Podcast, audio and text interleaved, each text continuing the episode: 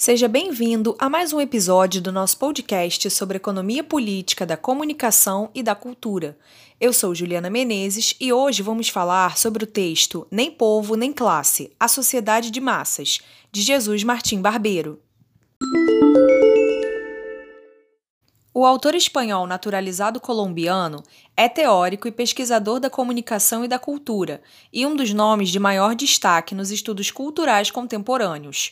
Barbeiro estudou filosofia no Instituto Filosofia Leuven, na Bélgica, onde fez seu pós-doutorado em 1971. Mais tarde, cursou antropologia e semiótica na Escola de Estudos Avançados de Paris. O texto é o segundo capítulo da primeira parte do livro Dos Meios às Mediações, publicado em 1987, uma de suas obras que tem grande relevância no mundo acadêmico. O tema central do livro é a análise dos processos comunicacionais e as relações das pessoas com as mídias. Para Barbeiro, é fundamental que se entenda que os processos de comunicação não podem ser resumidos aos meios. O autor fala sobre os meios e as mediações da comunicação latino-americana, levando em consideração os estudos marxistas. Suas pesquisas sobre o pensamento comunicacional latino-americano e a sua abordagem culturalista possibilitou a ideia de cadeias que envolve produtores, produtos, receptores, deslocando os significados da produção para a recepção. Para Martim Barbeiro, a cultura e a comunicação estão condicionadas, sendo a comunicação um processo das formações culturais. A mediação dos meios estaria envolvida nas relações entre cultura, política e o fenômeno comunicacional. O livro é dividido em três partes.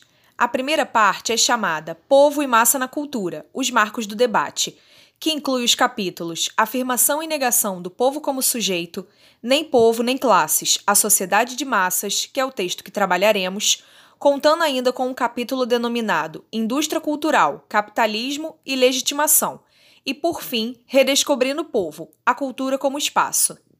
A segunda parte do livro, Matrizes Históricas da Mediação de Massa, traz os capítulos o longo processo da enculturação, do folclore ao popular e das massas à massa.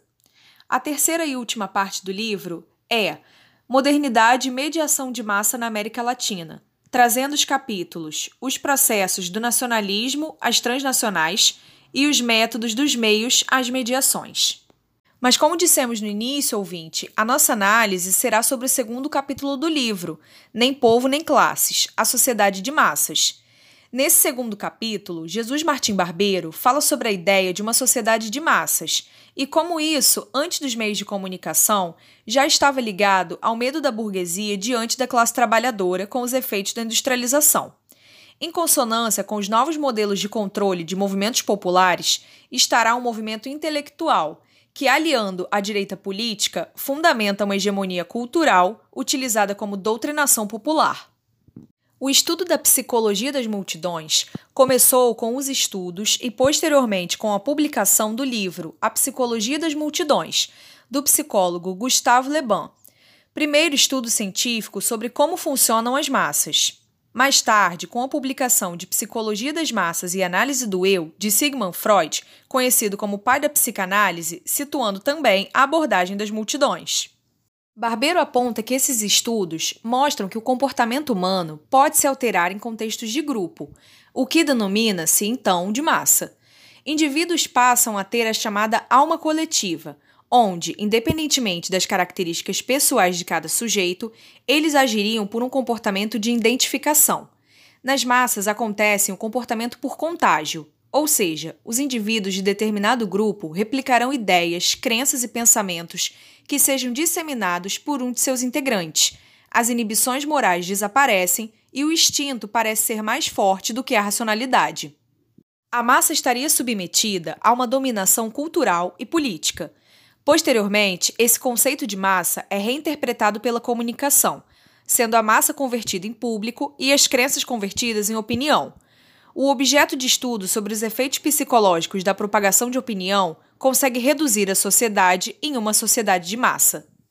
Barbeiro destaca na página 51 que a presença moderna das massas deve ser pensada a partir da oposição de dois tipos distintos de coletividade: a comunidade e a sociedade. Segundo ele, abre aspas, a comunidade se define pela unidade do pensamento e da emoção, pela predominância dos laços estreitos e concretos e das relações de solidariedade e identidade coletiva. A sociedade, pelo contrário, estaria caracterizada pela separação entre meios e fins, com predominância da razão manipulatória e a ausência de relações identificatórias do grupo, com a conseguinte prevalecência do individualismo e a mera agregação passageira. Fecha aspas. O autor aborda o conceito de democracia de massa, que seria um poder imposto pela quantidade de pessoas, não pela razão, o que poderia ser convertido em um modelo tirano e opressor. Para Barbeiro, o chamado homem-massa seria aquele que não é pertencente de uma classe específica. A massificação da cultura estaria diretamente relacionada com a desumanização da arte. O autor ressalta ainda na página 59 que abre aspas. A cultura de massa é a primeira a possibilitar a comunicação entre os diferentes estratos da sociedade. É dado que é impossível uma sociedade que chegue a uma completa unidade cultural, então o importante é que haja circulação. E quando existiu maior circulação cultural que na sociedade de massa? Enquanto o livro manteve e até reforçou durante muito tempo a segregação cultural entre as classes, foi o jornal que começou a possibilitar o fluxo e o cinema e o rádio que intensificaram o encontro. Fecha aspas. Para o autor, o povo latino-americano foi excluído dos meios desde que houve a colonização europeia, pois os povos colonizadores não aceitavam a cultura dos povos indígenas, tratando-os como aculturados e inferiores.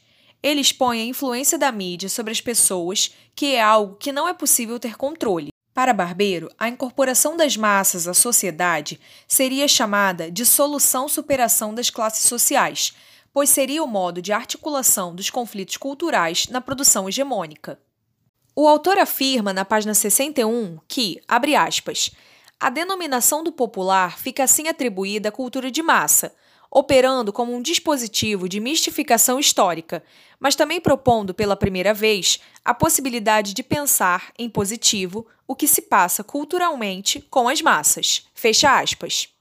Concluindo, ouvinte, no texto Nem Povo Nem Classe, A Sociedade de Massas, de Jesus Martim Barbeiro, o autor faz crítica à cultura de massa, ressaltando a dominação dos sujeitos inseridos na sociedade de massa e a grande influência que se pode ter sobre eles a partir disso, bem como a dimensão da estrutura social que foi pensada a partir da noção das massas.